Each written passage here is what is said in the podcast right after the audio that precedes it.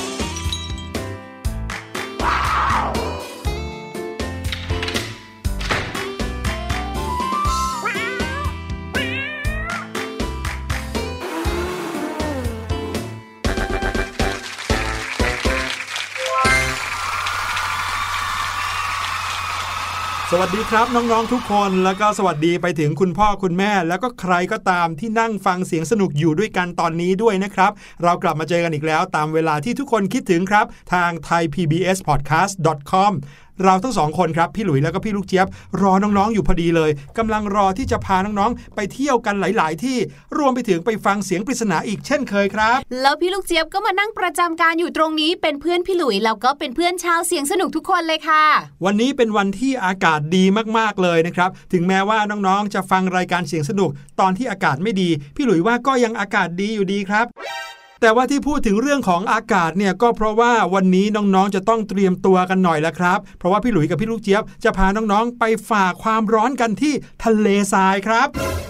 อุ้ยพี่หลุย ประเทศไทยเราเนี่ยก็ร้อนจะแย่อยู่แล้ว เราจะไปทำอะไรกันที่ทะเลทรายคะ เรื่องราวของทะเลทรายยังมีปริศนาให้เราได้ค้นคว้าได้หาความจริงกันอีกเพียบเลยครับ เราเคยพาน้องๆ ไปทะเลทรายกันแล้วถึง 2 ครั้ง 2 ครานะครับ ใครที่ยังไม่ได้ฟังรายการของเราย้อนหลังแล้วก็ตามไปฟังได้เลย มีการพูดถึงเรื่องของนครเปตรา นครกลางทะเลทรายที่อยู่ในภูเขา รวมไปถึงเหตุผลว่าทำไมต้นกระบองเพชรถึงได้ไม่มีใบ โดยเฉพาะอย่างยิ่งในทะเลทรายนะ ต้นกระบองเพชรต้นใหญ่สูงกว่าคนซะอีก แต่ว่าไม่มีใบเลยสักใบ และวันนี้เรื่องราวของทะเลทรายก็ยังมีอะไรให้เราไปค้นหากันอยู่ครับ โดยเฉพาะอย่างยิ่งเรื่องราวของสัตว์โลกที่อยู่ในทะเลทราย ว่ากันว่าสัตว์ในทะเลทรายเนี่ยมีคุณสมบัติที่พิเศษมากๆ เขาถึงได้อาศัยอยู่ในทะเลทรายได้ครับพี่ลูกเจี๊ยบใช่ พี่ลูกเจี๊ยบว่านอกเหนือจากผิวหนังของเขาเนี่ยที่พี่ลูกเจี๊ยบว่าจะสามารถทนความร้อนหรือว่าระบายอากาศได้ดีแล้วเนี่ยนะคะ เรื่องของอาหารการกินเนี่ยก็สำคัญนะเพราะว่าในทะเลทรายไม่เห็นจะมีอะไรให้กินเลย ใช่แล้วครับ น้องๆหลาย ๆ คนก็คงจะเคยได้ยินเรื่องราวของสัตว์ในทะเลทรายกันมามากแล้ว แล้วคงจะพอนึกภาพออกได้ว่า ในทะเลทรายจะมีสัตว์ประเภทไหนอยู่บ้าง แต่วันนี้เราทั้งคู่ครับ จะพาน้องๆไปพบกับสัตว์บางชนิด ที่ไม่น่าเชื่อว่าเขาจะใช้ชีวิตอยู่ในทะเลทรายได้เราเคยเห็นเขาอยู่ในภูมิภาคอื่นมามากมายแล้ว ไม่ว่าจะเป็นทุ่งหญ้าหรือว่าในป่าดงดิบ แต่นี่กลับมาอยู่ในทะเลทราย ลองเดาสิครับว่าเราจะพาน้องๆไปรู้จักกับตัวอะไร สล็อต คิดดูสิ เชื่องช้าขนาดนั้นเนี่ย ตายอยู่กลางทะเลทรายแน่ ๆ เลย ไม่รู้เหมือนกันว่าใช่สล็อตหรือเปล่า อดใจรอให้ดีแล้วกันนะครับ เราจะพาน้อง ๆ ไปพบกับเขาแน่นอน แต่ว่าก่อนจะพาไปเที่ยวกันในวันนี้ ก็ต้องไปฟังเสียงปริศนากันก่อนครับเสียงปริศนาในวันนี้เป็นกิจกรรมอย่างหนึ่งที่เป็นการออกกำลังกายครับ ลองไปฟังกันดูว่าคือการออกกำลังกายด้วยวิธีอะไร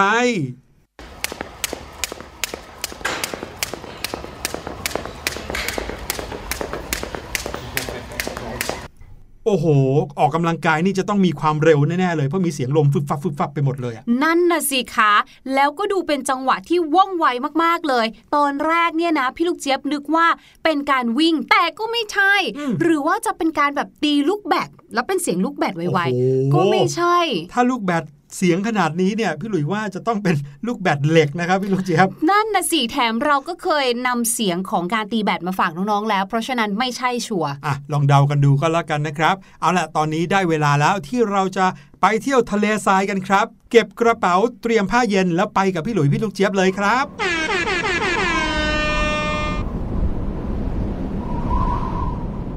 โอ้โห ทะเลทรายในวันนี้ ร้อนระอุสมเป็นทะเลทรายจริง ๆ เลยครับพี่ลูกเจี๊ยบ ต่อให้ลมพัดมาเนี่ยก็ยังเป็นลมร้อนเลยนะเนี่ย นั่นนะสิคะพี่หลุยพี่ลูกเจี๊ยบถึงได้ถามไงว่า สัตว์ที่พี่หลุยจะพามาดูเนี่ยมันพิเศษยังไง มันว้าวขนาดไหนเนี่ยก่อนที่จะไปพบกับไฮไลท์ของเราในวันนี้ หรือว่าเจ้าสัตว์ที่ไม่น่าเชื่อว่าจะอยู่ในทะเลทรายวันนี้นะครับ พี่ลูกเจี๊ยบครับ ลองมองไปทางซ้ายมือก่อน เห็นนกอะไรตัวใหญ่ขนาดนั้นน่ะ นกตัวนั้น จะต้องเป็นนกที่บินได้แน่ ๆ เลยค่ะ บินไม่ได้ครับ เจ้านกตัวเนี้ยวิ่งเร็วอย่างเดียวเลยนะครับ ไม่น่าเชื่อว่าเขาอยู่ในทะเลทรายเหมือนกัน เพราะว่าปกติจะเห็นเขาอยู่ในทุ่งหญ้านะฮะ นั่นก็คือเจ้านกกระจอกเทศนั่นเองครับ อ๋อ พี่ลูกเจี๊ยบจำได้ว่านกกระจอกเทศนั้นเป็นนกที่มีไข่ใบใหญ่ที่สุดในโลกเลย ใช่แล้วเพราะตัวเขาใหญ่ด้วยนะแล้วนกกระจอกเทศเนี่ยถือเป็นสัตว์ที่วิ่งเร็วที่สุดตัวหนึ่งในทะเลทรายซาฮาราเลยนะ พวกมันสามารถวิ่งได้เร็วมากกว่า 64 กิโลเมตรต่อชั่วโมง ว้าว โอ้โหพอๆกับรถยนต์คันหนึ่งเลยนะ วิ่งฟิวเลยนะครับ ทำให้นึกถึงเจ้านกโรดรันเนอร์เลยนะ ในการ์ตูนอะ นั่นนะสิ แต่ว่าค่ะ อีกหนึ่งข้อมูลที่พี่ลูกเจี๊ยบรู้มาเกี่ยวกับนกกระจอกเทศนะคะ นั่นก็คือว่า นอกจากเขาจะวิ่งเร็วแล้วนะคะ เขาก็ยังเป็นนักต่อสู้ที่ใช้พลังขาได้ดีมากด้วย ยังไง ถ้าเราไปคุกคามหรือว่าไปแกล้งเขานะคะ เขาก็จะใช้ขายาวๆของเขาเนี่ยเตะเราเลยค่ะโอ้ยเห็นแค่ขาของเขาพี่หลุยส์ก็ไม่กล้าเข้าใกล้แล้วล่ะครับ ดูสิขาใหญ่โตแข็งแรงพอๆกับคนเลยเผลอๆจะแข็งแรงกว่าคนอีกนะ มารู้จักกับสัตว์อีกหลายชนิดเลยนะครับ ที่ต้องบอกว่าพวกเขาเนี่ยปรับตัวกันเยอะนะ กว่าจะสามารถอาศัยอยู่ในทะเลทรายได้ อาจจะเป็นไปได้ว่าบรรพบุรุษของพวกเขามาอยู่แถวทะเลทราย จะกลับไปยังพื้นที่ที่มีป่ามีน้ำก็คงจะยากนะครับ ก็เลยต้องค่อยๆ ปรับตัวกัน แล้วก็ตกทอดรุ่นสู่รุ่นมาจนถึงทุกวันนี้ ถ้าพูดถึงการเคลื่อนไหวของงูเนี่ยเรามักจะนึกถึงการเคลื่อนที่ไปข้างหน้า เราจะเห็นรอยเลื้อยเขาเป็นเส้นตรงใช่ไหมครับ หรือว่าเส้นโค้ง แต่ว่างูชนิดนี้มีชื่อว่า งูหางกระดิ่ง sidewinder ครับ ที่ชื่อว่า sidewinder ก็เพราะว่าเวลาที่เขาเลื้อยเนี่ย เขาจะเลื้อยเป็นรูปตัว S แล้วก็เลื้อยไปข้างๆครับ เหมือนกับปูที่เดินไปข้างๆ ได้อย่างนั้นเลยล่ะครับ พี่ลูกเจี๊ยบ แล้วร่องรอยของการเลื้อยของเขาเนี่ยก็ไม่ได้เป็นเส้นด้วยนะ แต่จะเป็นลักษณะตัว S เหมือนเส้นเชือกบิดไปบิดไปบิดไปเรื่อย ๆ แบบนี้ครับ หูยพี่หลุยเจ้างูตัวเนี้ยแหละ พี่ลูกเจี๊ยบจำได้ไอ้เจ้าตัวเอสเนี่ยโด่งดังมากๆเลยนะคะ ในเรื่องของพิษค่ะ เพราะฉะนั้นเนี่ยเราอยู่ห่างๆกันน่าจะดีกว่านะคะ พี่หลุย ใช่ครับ สัตว์อีกหนึ่งชนิดนะคะที่ดูแล้วน่ารักมากๆเลย ชื่อก็แปลกมากๆเลยค่ะ นั่นก็คือเจ้าหนูจิ๊ดจิ๊ตัวนี้ค่ะ เจ้าหนูที่ดูภายนอกแล้วเนี่ยเหมือนเป็นกระต่ายย่อส่วน แต่ขาของมันเนี่ยนะคะ ก็เหมือนเป็นญาติญาติกับจิงโจ้ มันมีที่มาที่ไปค่ะ เจ้าตัวน้อยน่ารักตัวนี้นะคะ ก็คือเจ้าหนูเจอบัวนั่นเองค่ะ อย่างที่พี่ลูกเจี๊ยบบอกนะ ถ้าเราดูที่ขาเขาเนี่ยขาเขาจะยาวมากๆเหมือนขาจิงโจ้เลย นั่นก็เลยทำให้เจ้าหนูเจอบัวเนี่ยนะคะมีความสามารถในการกระโดดค่ะ พวกหนูเจอบัวเนี่ยนะคะสามารถกระโดดได้สูงมากเลยนะ และสามารถวิ่งได้ไกลกว่า 25 กิโลเมตร ในเวลาเพียงแค่ไม่กี่นาทีเท่านั้น เพราะว่าขาของเขาเนี่ยช่วยในการที่แบบสปริงกระโดดเด้งดึงไงครับและสิ่งที่น่าสนใจค่ะ ด้วยความที่เจ้าหนูเจอบัวเนี่ยนะอยู่ในทะเลทราย ในทะเลทรายเนี่ยต้นไม้ก็น้อยอยู่แล้ว น้ำเนี่ยก็น้อยน้อยๆค่ะ เจ้าหนูเจอบัวนะคะ ก็เลยปรับตัวค่ะ ไม่จำเป็นต้องดื่มน้ำอะไรเลยค่ะอืมเก่งมะถามว่าอ้าวสิ่งมีชีวิตเนี่ยสามารถอยู่ได้โดยไม่ดื่มน้ำเลยเหรอได้สิคะ เพราะว่าบรรดาเจ้าหนูเจอบัวเนี่ยนะคะ สามารถที่จะดึงน้ำจากสิ่งที่กินเข้าไปได้ เมื่อร่างกายต้องการค่ะ ไม่น่าเชื่อเลยนะครับว่าหนูก็จะสามารถอดน้ำได้แล้วก็อยู่ในทะเลทรายได้นานๆ นี่คือการปรับตัวของสัตว์จริง ๆ นะ พอเวลาที่เขาจะต้องไปอยู่ในสถานที่ หรือว่าสถานการณ์ที่ทำให้เขาเนี่ยดำรงชีวิตได้ยาก เขาก็จะมีการปรับตัวไปแบบนี้นะครับ มาถึงสัตว์อีกชนิดหนึ่งนะครับ เจ้าสัตว์ตัวนี้เนี่ยอยู่ในทุ่งหญ้าโดยปกติแล้วนะครับ แต่พอมาอยู่ในทะเลทรายเขาก็อยู่ได้แถมหูของเขาก็ยาวใหญ่กว่าใบหน้าเยอะเลยนะครับ นั่นคือสุนัขจิ้งจอก หรือหมาจิ้งจอกที่มีชื่อว่าเฟนเน็กซ์ครับเฟนเน็กซ์เนี่ยไม่ใช่ชื่อของเขานะครับแต่เป็นชื่อพันธุ์ของเขาครับ เจ้าหมาจิ้งจอกทะเลทรายตัวนี้นะครับออกหากินในเวลากลางคืน นั่นก็เลยทำให้พี่หลุยหายสงสัยเลยแหละว่าทำไมถึงแม้ว่าอยู่ในทะเลทราย แต่ขนมันยังฟูนุ่มอยู่แบบนี้ครับ เพราะว่าทะเลทรายเนี่ยในเวลากลางคืนอากาศหนาวเย็นเหมือนกันครับน้องๆ มันก็เลยยังจำเป็นที่จะต้องมีขนหนาๆเอาไว้ปกคลุมร่างกาย เพื่อให้ปกป้องตัวเองจากความหนาวเย็นครับ ลักษณะเด่นของพวกมันอีกอย่างหนึ่งก็คือใบหูขนาดใหญ่ ที่ไม่เพียงแต่ช่วยให้ฟังเสียงได้ดี แต่ยังช่วยระบายความร้อนทำให้ร่างกายของเขาเย็นสบายได้อีกด้วยจะสามารถเจอเจ้าสุนัขจิ้งจอกเฟนิกซ์ได้เนี่ย ก็จะต้องมองหาโพรงนะครับ เพราะว่าเขาอาศัยอยู่ในโพรงที่อยู่บริเวณใกล้กับหินที่อยู่ในทะเลทรายครับ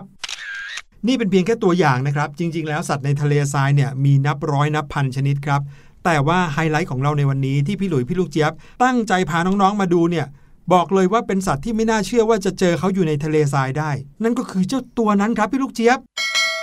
ช้าง ทะเลทรายหรือ desert elephant นั่นเองค่ะ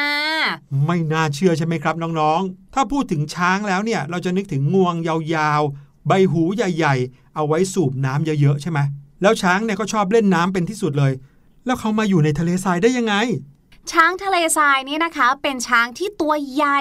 ขายาวเก้งก้าง แถมมีนิสัยที่ค่อนข้างดุร้ายค่ะ มีข่าวออกอยู่บ่อยๆเลยนะคะ ว่าเจ้าช้างทะเลทรายเนี่ยชอบอารวาสฆ่านักท่องเที่ยวอยู่ซะบ่อยๆเลยละค่ะ เคยมีคนตั้งชื่อให้ช้างเหล่านี้ด้วยนะคะว่า เป็นนักฆ่าแห่งทะเลทราย คาลาฮาริ และทะเลทรายนามิบค่ะ ถามว่าจริง ๆ แล้วช้างเนี่ยตั้งใจที่จะอารวาสไหมก็ไม่ใช่นะคะเผอิญว่าเขาเนี่ยอาจจะไปเจอคนค่ะที่ไปอยู่ในเส้นทางการหากินหาของกินของเขาเนี่ยแหละค่ะเขาก็ไม่เข้าใจแบบเนี้ยก็เลยออกอารวาสนะคะ เรามาดูลักษณะเพิ่มเติมของเจ้าช้างทะเลทรายกันดีกว่าค่ะ เจ้าช้างทะเลทรายเนี่ยนะคะ ดูที่เท้าเขาค่ะ ฝ่าเท้าเขาเนี่ยจะใหญ่บานโตมากๆเลย และมีลักษณะกลมกว่าช้างแอฟริกานะคะ ความพิเศษนี้เนี่ยเรียกว่าเป็นสิ่งที่มองเห็นได้ง่ายที่สุดแล้วค่ะ และถ้าจะลองสังเกตกันจริง ๆ แล้วเนี่ยนะครับฝ่าเท้าที่ใหญ่และกลมกว่าช้างแอฟริกาแบบนี้ ถือเป็นเอกลักษณ์ของช้างทะเลทรายเท่านั้นเลยล่ะครับ คนที่เขาเป็นนักสังเกตการสัตว์ป่านะครับเขาก็พบว่าช้างทะเลทราย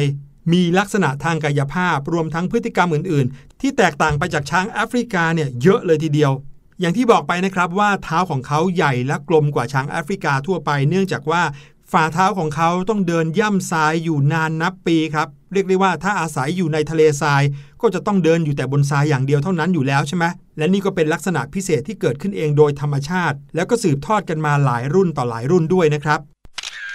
หลาย ๆ คนที่เห็นช้างทะเลทรายเป็นครั้งแรกนะครับ มักจะมองข้ามไป เพราะว่านึกว่ามันคงจะเป็นช้างอบพยพ ที่เที่ยวเดินเร่ร่อน หากิน หรือว่าย้ายถิ่นไปเรื่อย และมนุษย์ก็ไปเข้าใกล้ครับเพราะคิดว่าจะเข้าไปดูช้างซะหน่อยว่าเป็นยังไง ปรากฏว่ามนุษย์จำนวนไม่น้อยแล้วล่ะครับ ที่พอเข้าไปใกล้ๆช้างทะเลทราย แล้วกลายเป็นถูกทำร้ายเอาครับ แน่นอนครับ ใครที่เห็นช้างอยู่ในทะเลทรายก็คงจะแปลกใจ เพราะว่าช้างเนี่ยเป็นสัตว์เลี้ยงลูกด้วยนมขนาดใหญ่ ต้องใช้พลังงานจำนวนมากในการดำรงชีวิตนะครับ พี่หลุยเคยดูรายการโทรทัศน์ทางไทย PBS เนี่ยแหละ เขาบอกว่าช้างตัวหนึ่งต้องการกินอาหารที่มีน้ำหนักมากประมาณ 10%ของน้ำหนักตัวเขาเลยนะ เพราะฉะนั้นเลยแทบไม่ค่อยมีใครคิดว่าช้างจะมาอยู่ในทะเลทรายได้ ก็ในทะเลทรายจะไปหากินจากไหนจริงไหมครับพี่ลูกเจี๊ยบ นั่นนะสิคะ นักสังเกตการสัตว์ป่าหลายท่านนะครับ ก็บอกว่าอาจจะเป็นไปได้เหมือนกันที่ช้างเหล่านี้จริง ๆ ก็คือช้างแอฟริกาทั่วไปนี่แหละ เพียงแต่เขาเดินทางมาถึงทะเลทราย แล้วก็ไม่สามารถที่จะกลับไปยังพื้นที่หาอาหารเดิมของเขาได้ ก็เลยต้องค่อยๆ ปรับตัวเหมือนกับสัตว์ทะเลทรายชนิดอื่น ๆ ไม่แน่นะครับพี่ลูกเจี๊ยบครับน้องๆครับ อีกไม่กี่สิบปีข้างหน้า เราอาจจะได้เห็นสัตว์สายพันธุ์ใหม่ ที่ค่อยๆ วิวัฒนาการมาจากช้าง อาจจะเป็นช้างที่มีรูปร่างลักษณะผอมยาวเก้งก้าง งวงเล็กลงใบหูกว้างขึ้น เพราะว่าจะต้องพัดตัวเองให้หายร้อน จริง พี่ลูกเจี๊ยบก็เชื่อว่าเป็นไปได้ค่ะ เพราะว่าสิ่งมีชีวิตทุกอย่างทุกประเภทเนาะก็พยายามที่จะมีชีวิตอยู่รอด เหมือนอย่างช้างทะเลทรายที่พี่หลุยเล่าให้ฟังนั่นเองว่า จริง ๆ แล้วก็คือเป็นช้างสายพันธุ์หนึ่งของช้างพุ่มไม้แอฟริกันนั่นเองค่ะ แต่ว่าความที่เขาเนี่ยก็ต้องหาอาหารและหาแหล่งน้ำเนาะเขาก็เลยต้องมีการเดินทางนั่นเองค่ะ ตามข้อมูลนะครับบอกว่าช้างแอฟริกาที่เป็นช้างทะเลทรายเนี่ยอาจจะไม่ค่อยสามารถแพร่พันธุ์ได้มากเท่าไหร่นักนะครับ เนื่องจากพอมีลูกช้างเกิดมา ลูกช้างก็จะต้องต่อสู้มากเลยกว่าจะสามารถโตขึ้นมาเป็นช้างผู้ใหญ่ได้ครับ เนื่องจากช้างเด็กก็จะไม่สามารถหาอาหารเองได้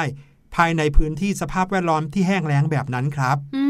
แล้วเวลาที่ช้างเหล่านี้เนี่ยนะคะ เขาได้เจอแหล่งน้ำปุ๊บเนี่ยเขาก็จะมีการใช้งวงเนี่ยสูบน้ำเก็บเอาไว้ในตัวด้วยนะพี่หลุย น้องๆ ชาวเสียงสนุกรู้ไหมคะว่าช้างเนี่ยเขาแอบเก็บน้ำกันไว้ที่ไหน โอ้โห ถ้าเกิดว่าเป็นอูดเรารู้เลยว่าน้ำเนี่ยจะอยู่ที่หนอกของอูดใช่ แต่ถ้าเกิดว่าเป็นช้างทะเลทรายนะคะ หรือว่าช้างแอฟริกาที่เขาจะต้องเดินทางอยู่ในถิ่นที่แห้งแล้ง หรือว่าอาศัยอยู่ในที่แห้งแล้งเนี่ยนะคะ เขามักจะเก็บน้ำเอาไว้อยู่ในถุงที่ซ่อนอยู่ในลำคอค่ะเก็บเอาไว้เผื่อว่าเดินทางไปข้างหน้าเรื่อยๆเนาะไม่เจอแหล่งน้ำแล้วลูกเกิดหิวขึ้นมา หรือตัวเขาเนี่ยเกิดหิวขึ้นมา ก็จะได้มีน้ำดื่มนั่นเอง หูอันนี้ก็ไม่ต่างอะไรกับมนุษย์เราเลยเนาะที่เวลาเดินทางก็จะมีกระติกน้ำของเราอย่างเงี้ยครับเดินไปเดินมาเนี่ยนะคะ เดินดูสำรวจสัตว์ต่าง ๆ ตอนนี้เนี่ยพี่ลูกเจี๊ยบหิวน้ำมากๆแล้วล่ะค่ะพี่หลุยค่ะ โชคดีที่พี่หลุยพกมาเป็นขวดนะครับ พี่ลูกเจี๊ยบไม่ได้เก็บไว้ในกระพุ้งแก้มเหมือนอย่างเจ้าช้างทะเลทรายพวกนั้น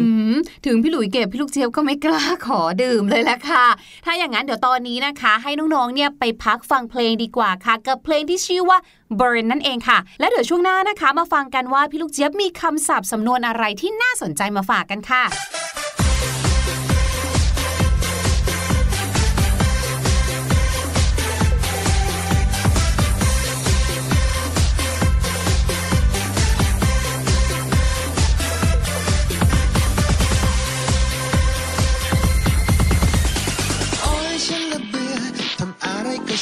เชื่อแค่นิดนิดก็เหนื่อย มันเป็นเพราะ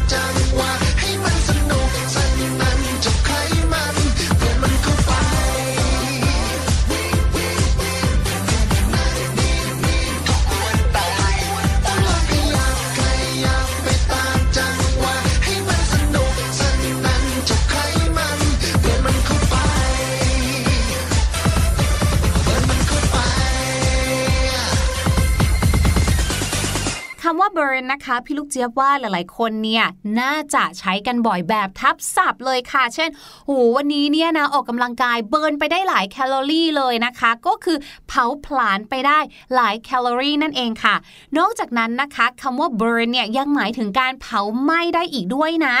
รวมไปถึงค่ะ burn กิริยานี้นะคะ ยังสามารถอยู่ในสำนวนได้อีกด้วย ยกตัวอย่างเช่น to burn someone's bridges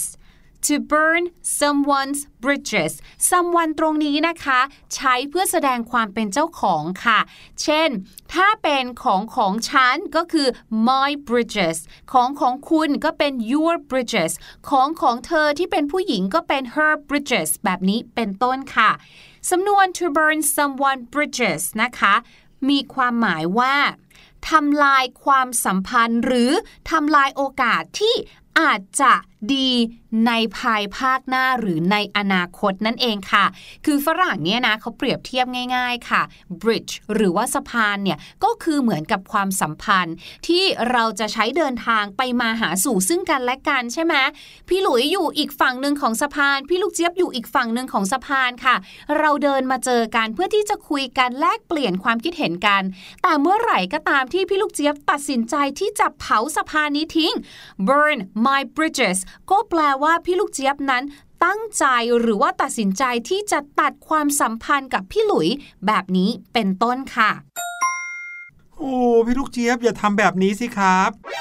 มาถึงอีกหนึ่งการใช้คำว่า burn ค่ะ ที่พี่ลูกเจี๊ยบเนี่ยได้เกริ่นไปก่อนหน้านี้แล้วว่า เราเนี่ยบางทีใช้ทับศัพท์ด้วยเนาะในเรื่องของการ burn calories ใช่ไหมคะ แต่เวลาที่เราใช้เนี่ยนะคะ ถ้าเราอยากจะพูดเป็นภาษาอังกฤษเนาะเราบอกว่า โอ้โห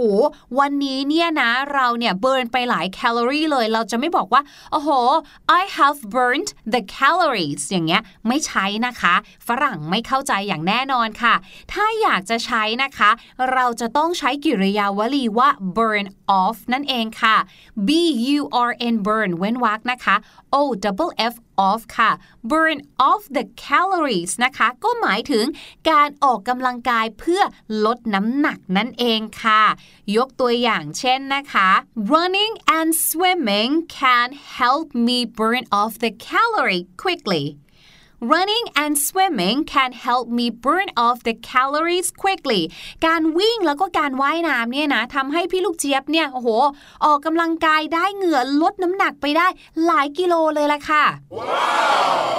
ฟังพี่ลูกเจี๊ยบแล้วรู้สึกอยากจะไปเบิร์นเอาไขมันในพุงออกไปบ้างแล้วล่ะครับ เนี่ยขอตัวพี่หลุยไปก่อนนะครับ พี่ลูกเจี๊ยบโอ้ยเดี๋ยวก่อนก่อนจะไป พี่หลุยก็ต้องเฉลยเสียงปริศนาก่อนครับ เมื่อกี้นี้เปิดเสียงปริศนาให้น้องๆฟัง บอกว่าเป็นเสียงของการออกกำลังกายอย่างหนึ่งที่มีเสียงลมแล้วก็เร็วมากๆเลย เป็นยังไงลองไปฟังกันอีกสักทีเดี๋ยวกลับมาเฉลยครับ